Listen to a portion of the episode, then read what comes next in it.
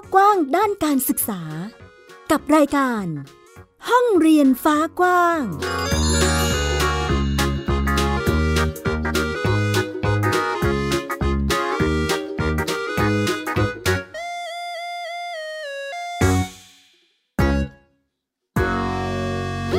วัสดีค่ะ คุณผู้ฟังต้อนรับคุณผู้ฟังทุกท่านเข้าสู่รายการห้องเรียนฟ้ากว้างค่ะ พบกับดิฉันอัยดาสนศรีเช่นเคยที่นี่ www.thaipbspodcast.com หรืออีกหนึ่งช่องทางที่จะรับฟังเราได้ง่าย แล้วก็สะดวกมากยิ่งขึ้น นั่นคือแอปพลิเคชัน Thai PBS Podcast ค่ะ เจอการเป็นประจำทุกเสาร์อาทิตย์นะคะ วันอาทิตย์ก็จะเจอกับดิฉันนะคะ ที่จะมีเรื่องราวเกี่ยวกับการเรียนรู้ ทั้งในโรงเรียนและนอกโรงเรียน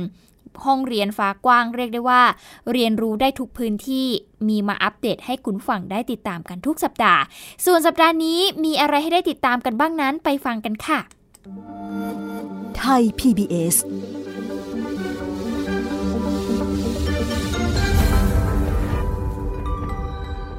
วันนี้นะคะจะชวนคุณผู้ฟังไปติดตามการเรียนรู้จากชุมชนค่ะ เพราะว่าการเรียนรู้ไม่จำกัดอยู่แค่ในห้องเรียนเท่านั้น เพราะว่าการทำกิจกรรมต่างๆ เนี่ยก็จะช่วยเสริมทักษะ แถมยังได้ประสบการณ์ใหม่ ๆ ที่ไม่มีในห้องเรียนอีกด้วย ซึ่งวันนี้นะคะจะพาไปเรียนรู้ร่วมกันกับห้องเรียนเขาคูหาค่ะ ซึ่งเรื่องนี้นะคะ คุณธีรพงศ์ขุนเพชร นักข่าวพลเมืองจังหวัดสงขลาค่ะ เขาก็ ส่งเรื่องราวเข้ามาผ่านแอปพลิเคชันซีไซต์อีกแล้วนะคะ เป็นนักข่าวพลเมืองที่ร่วมการสื่อสารกับไทย PBS ชวนไปติดตามการเรียนรู้นอกห้องเรียน เขาคูหาที่อำเภอรัตภูมิ จังหวัดสงขลาที่นี่นะคะมีทั้งการสอนเรื่อง วิชาธรณีวิทยา สอนภาษา แล้วก็สอนเรื่องการสื่อสารด้วย เป็นกิจกรรมของน้องๆ โรงเรียนสิริวรีสองค่ะ ที่ เปิดพื้นที่เรียนรู้ประวัติ แล้วก็ตำนานเขาคูหา นอกจากนี้เขายังนำเอาเรื่องราวของชุมชนเนี่ยมาฝึกเขียนเป็นกรอนค่ะ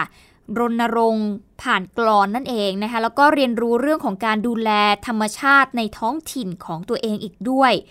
ซึ่งเด็กๆเเขาก็ไปศึกษาเรียนรู้กันที่เขาคูหาค่ะ ซึ่งอยู่ที่อำเภอรัตภูมิจังหวัดสงขลาอย่างที่บอกไป ก่อนที่จะมาเป็นเขาคูหาบรรยากาศตอนนี้สวยนะคะ คุณผู้ฟัง เมื่อก่อนเนี่ย บริเวณตรงนั้นเนี่ยนะคะ มีการสัมปทานไปเป็นเหมืองหินมาก่อน พอหมดอายุสัมปทานปุ๊บเนี่ยชาวบ้านเขาก็เลยเข้ามาพัฒนาพื้นที่ตรงนั้น กลายเป็นแหล่งศึกษาเรียนรู้ที่สำคัญ โดยเฉพาะอย่างยิ่งเรื่องธรณีวิทยา เพราะว่าที่นี่เนี่ยมีแร่ธาตุหลายชนิดเลยค่ะ ห้องเรียนห้องนี้จะเป็นอย่างไรลองไปติดตามบรรยากาศ แล้วก็เสียงของบรรดาคนในชุมชน น้องๆนนักเรียนแล้วก็คุณครูที่ไปร่วมการเรียนรู้ในพื้นที่นี้กันค่ะเขาคูหาถือได้ว่าเป็นแหล่งเรียนรู้การกำเนิดของหินได้ดีอีกสถานที่หนึ่ง ไม่ว่าจะเป็นหินชนิดต่างๆ หินงอก หินย้อยคอสไนรวมถึงธรรมชาติทรัพยากร บนภูเขาหินแกรนิต ได้ออกมาศึกษานอกสถานที่ก็ได้ความรู้มากมายเกี่ยวกับหินเล่แล้วก็ได้ขึ้นไปชม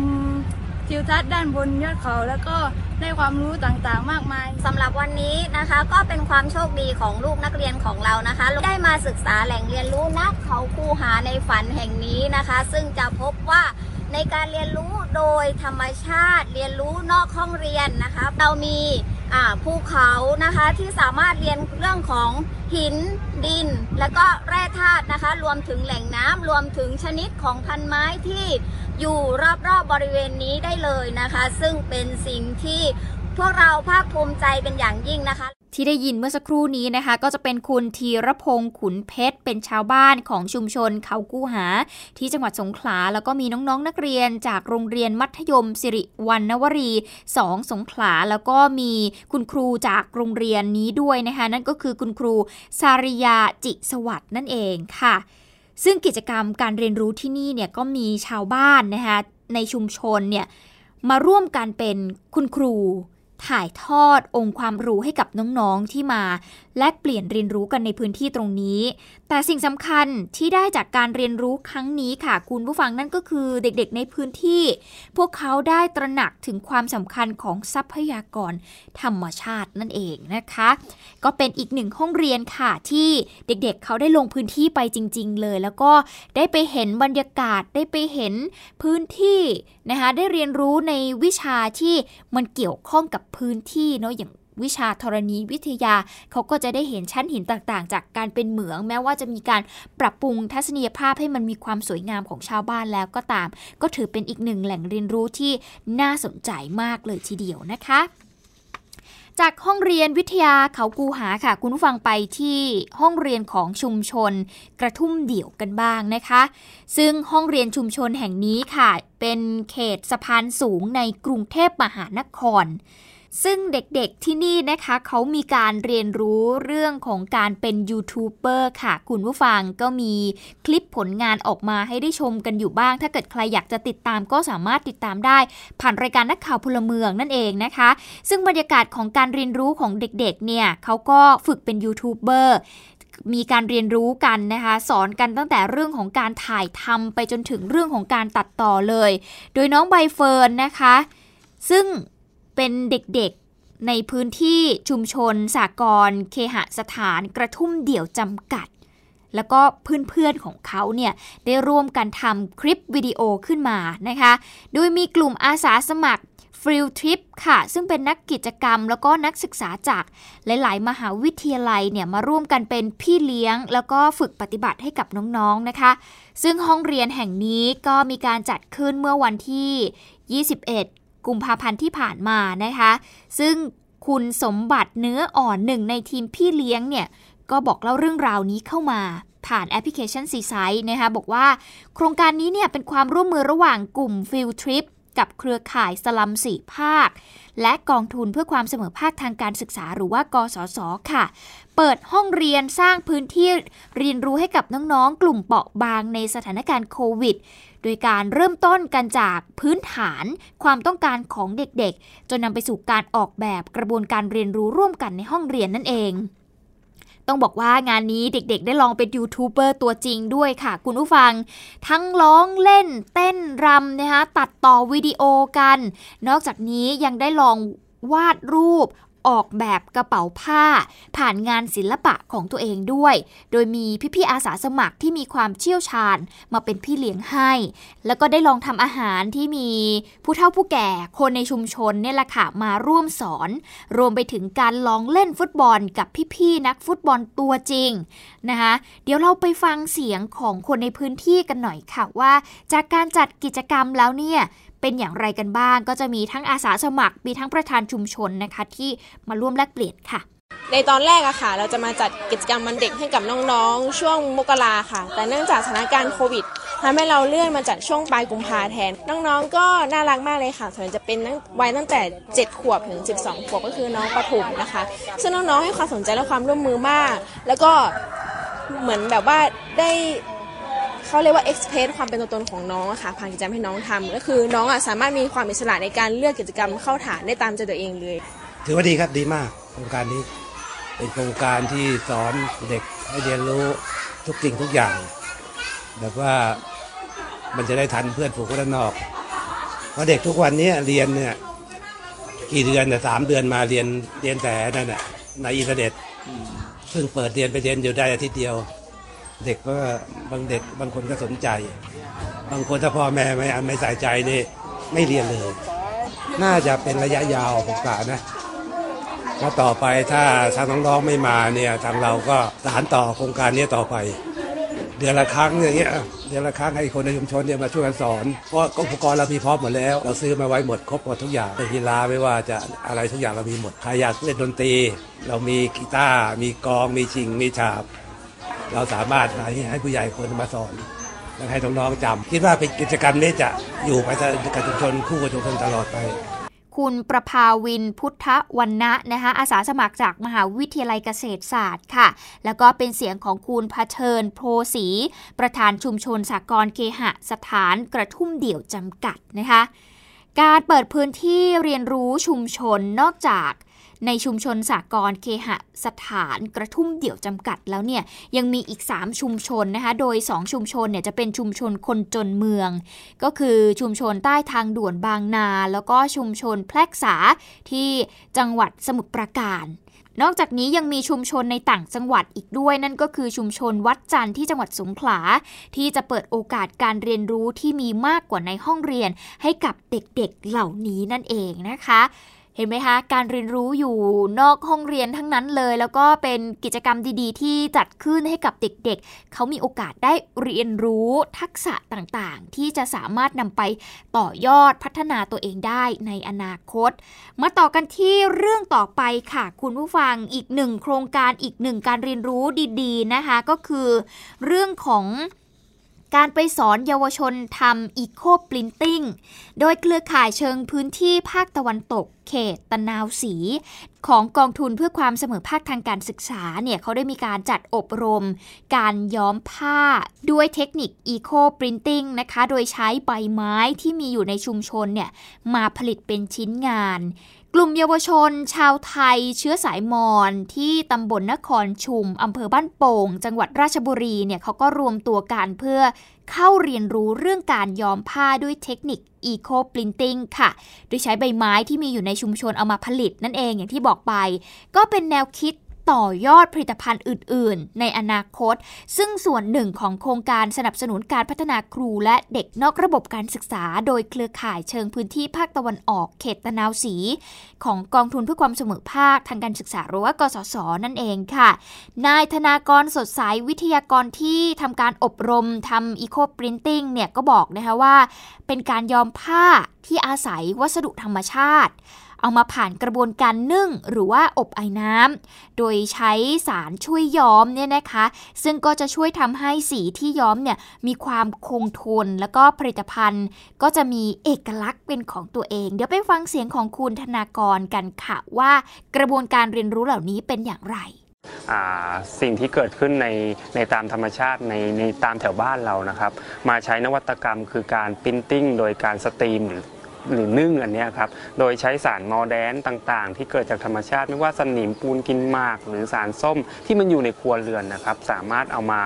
ใช้นวัตกรรม แล้วสามารถทำเป็นตัวผิดพันธุ์ที่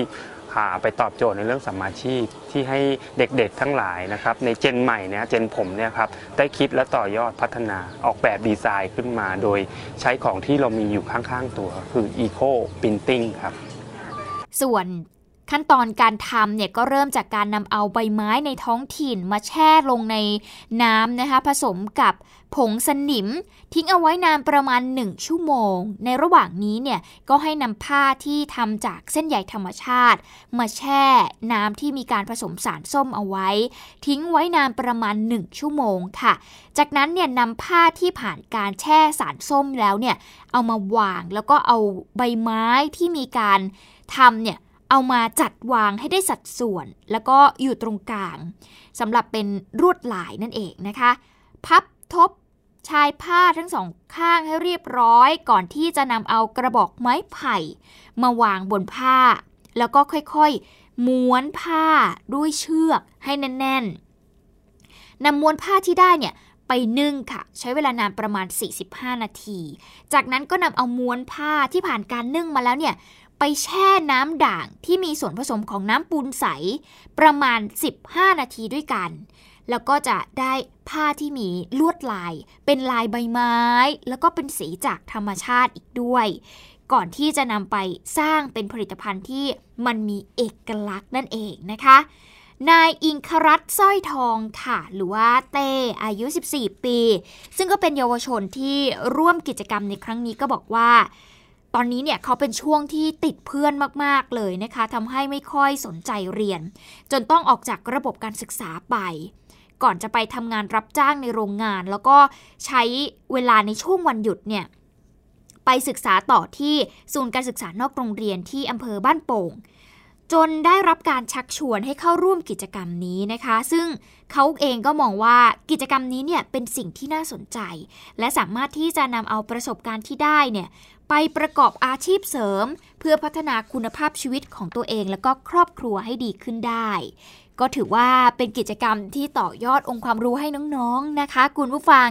สำหรับเครือข่ายเชิงพื้นที่ภาคตะวันออกเขตตะนาวศรีเนี่ยจะทำงานครอบคลุมพื้นที่ 5 จังหวัดด้วยกัน ซึ่งปัญหาส่วนใหญ่ที่เจอเนี่ยนะคะก็จะเป็นเรื่องของปัญหาความยากจน ปัญหาเรื่องครอบครัว กลุ่มชาติพันธุ์ ที่ไม่มีสถานะทางบุคคลทำให้ไม่สามารถเข้าสู่ระบบการศึกษาได้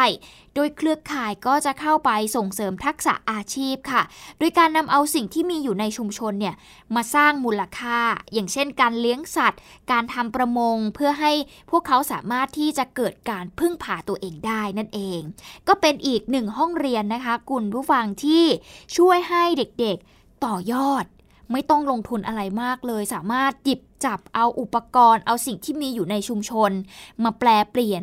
สร้างมูลค่าเพิ่ม สร้างรายได้ให้กับตัวเองได้ เพียงแต่ว่าต้องมีหน่วยงานหรือใคร ที่สามารถจะนำเอาองค์ความรู้เหล่านี้ ลงไปในพื้นที่จัดอบรมจัดสอนให้กับเด็กๆ แบบนี้ พวกเขาก็จะสามารถต่อยอดไปได้นั่นเองนะคะ อะนี่ก็คือห้องเรียนต่างๆ ค่ะ จะเห็นได้ว่าเราพาไปหลายห้องเลยทีเดียวนะคะ คุณผู้ฟังไม่ว่าจะเป็นห้องเรียนธรณีวิทยาอย่างที่เล่าให้ฟังไป หรือว่าจะเป็นเนี่ยที่ตรงนี้นะคะที่เป็นการทำ Eco Printing นะ แล้วก็อีกหนึ่งพื้นที่นั่นก็คือห้องเรียนชุมชนกระทุ่มเดี่ยวนั่นเองนะคะ ก็สอนให้เด็กๆเเขารู้จักการทำ YouTube หรือว่าวิชาอื่นๆ ที่น่าสนใจนั่นเองนะเดี๋ยวช่วงนี้เราพักกันสักครู่ค่ะ ช่วงหน้าเรามาติดตามกันต่อกับกระบวนการก่อการครูนะคะ จะเป็นอย่างไรติดตามช่วงหน้าค่ะ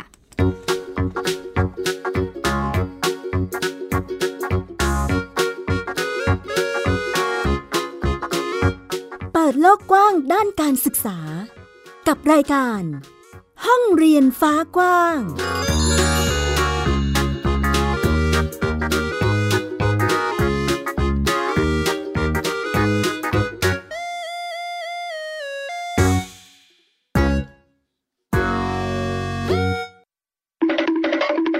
มาฟังนิทานกันแล้ว ดโลกจินตนาการกับไทย PBS Podcast ให้น้องๆ สนุกสนานไปกับเพลย์ลิสต์นิทาน มากกว่า 100 เรื่องแม่เท่านะแม่เท่าจากคิสอาว นิทานสุภาษิตและสื่อเสียงนิทาน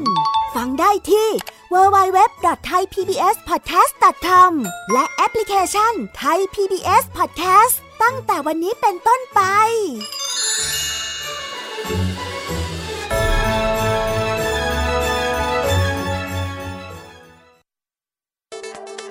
อัปเดตสถานการณ์รอบโลก ประเทศจีนนี่เราทราบกันดีนะคะว่าเป็นประเทศที่จะมีปัญหาเรื่องความสมดุลของประชากร คนที่ได้รับความสนใจจากวิกฤตในครั้งเนี้ยก็คือนายกรัฐมนตรีนิวซีแลนด์ เรื่องราวสีสันจากต่างแดน ก็มีช่อง YouTube เป็นของตัวเองใช้ชื่อว่าครัวคุณยาย รายชื่อของคุณหมอพยาบาล แล้วก็นักวิทยาศาสตร์จำนวนไม่น้อยอยู่ในรายชื่อผู้ทรงอิทธิพลนะ รัฐบาลของไต้หวันเนี่ยกำลังพิจารณา เพื่อเปิดการท่องเที่ยวครั้งใหม่ หน้าต่างโลก โดยทีมข่าวต่างประเทศไทย PBS ทุกวันจันทร์ถึงศุกร์ 12นาฬิกา ทางไทย PBS Radio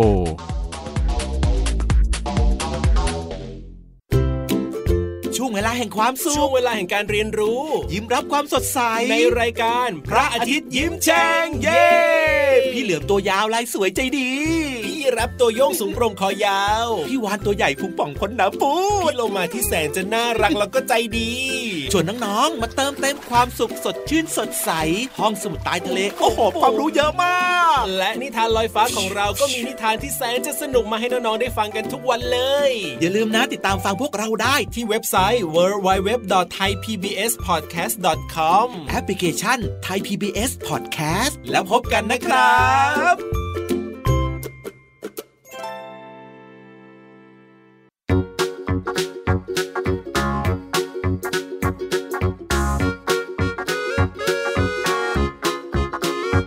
เปิดโลกกว้างด้านการศึกษา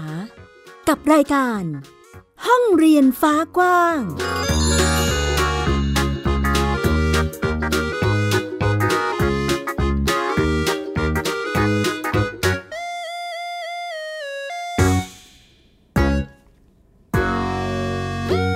ต้อนรับเข้าสู่ช่วงที่ 2 นะคะ คุณผู้ฟังไปต่อกันยาวๆ กับการเรียนรู้แล้วก็กิจกรรมต่างๆ ที่เกี่ยวกับการเรียนนะคะ คุณผู้ฟังมาต่อกันที่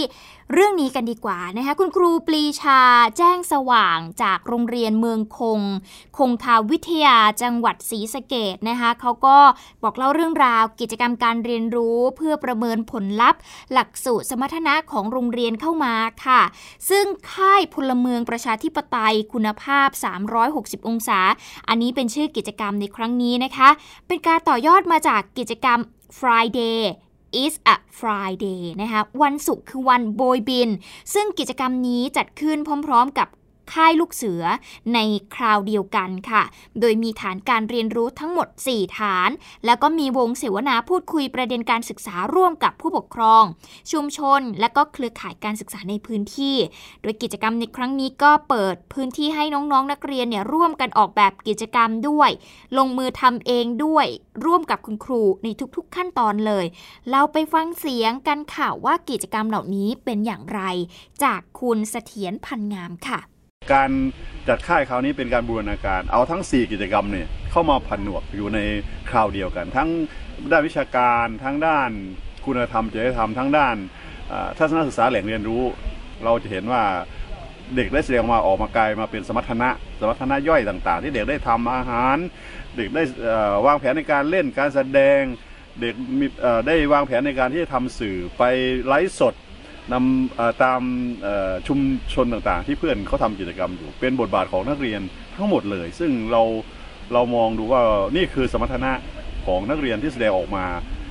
เยอะแยะเลยนะครับก็เป็นอีกหนึ่งพื้นที่นะคะ คุณผู้ฟังที่มีการจัดการเรียนรู้แล้วก็นำมาแบ่งปันให้ได้ติดตามกันนั่นเองค่ะ ไปต่อกันอีกหนึ่งเรื่องที่เรายังคงติดตามกันต่อเนื่องนะคะ กับก่อการครูนั่นเอง ในช่วงสุดสัปดาห์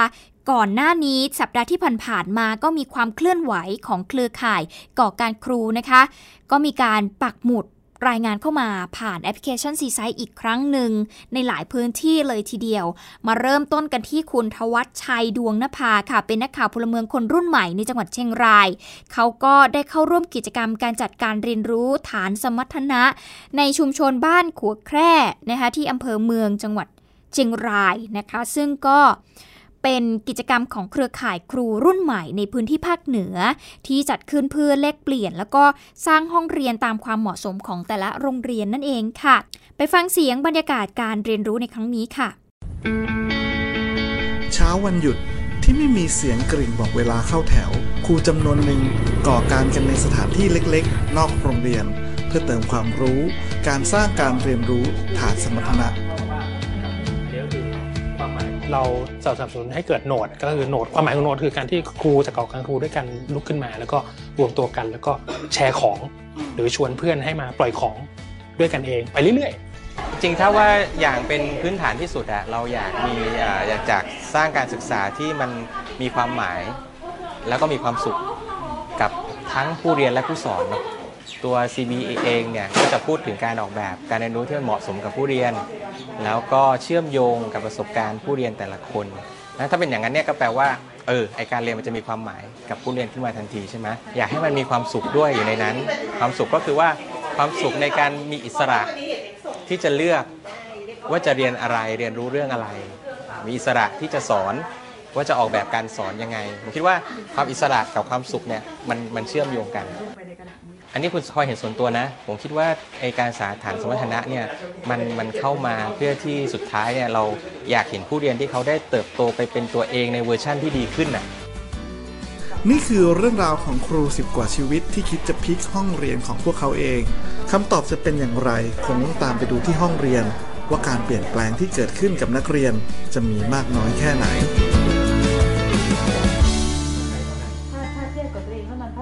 เช่นเดียวกับที่อำเภอสีชมพูจังหวัดขอนแก่นนะคะ เครือข่ายก่อการครูก็ร่วมกับคุณครูในพื้นที่ 3 อำเภอ คืออำเภอสีชมพูอำเภอภูผาม่าน จังหวัดขอนแก่น แล้วก็อำเภอภูกระดึงจังหวัดเลย ก็ได้มีการร่วมการจัดกิจกรรมก่อการครู 3 ภู plus นะคะก็คือบวกนั่นเอง เป็นชื่อกิจกรรมนะคะได้อ้างอิงกับชื่อพื้นที่ 3 อำเภอที่มีคำว่าภูนั่นเอง ซึ่งหมายถึงภูเขาอะนะคะ นอกจากนี้ก็มีคุณครูจากจากจังหวัดกาลสินแล้วก็จังหวัดอุดรธานีด้วยที่เข้าร่วมกิจกรรมในครั้งนี้ โดยการจัดกิจกรรมเนี่ยก็เพื่อที่จะหารือแนวทางการเรียนรู้ที่สอดคล้องกับผู้เรียนในยุคปัจจุบัน เพื่อให้มีความหลากหลาย แล้วก็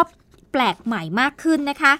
นอกจากนี้นะคะการได้มาระดมกัน แล้วก็หาหรือแนวทางการเรียนรู้กันเนี่ยเขาก็มีการบอกด้วยนะคะว่าการร่วมกันออกแบบในครั้งนี้ก็จะมีการเรียนรู้ที่สามารถเชื่อมโยงทั้งชีวิต ชุมชนแล้วก็ธรรมชาติเข้าด้วยกันอีกด้วยนั่นเองค่ะ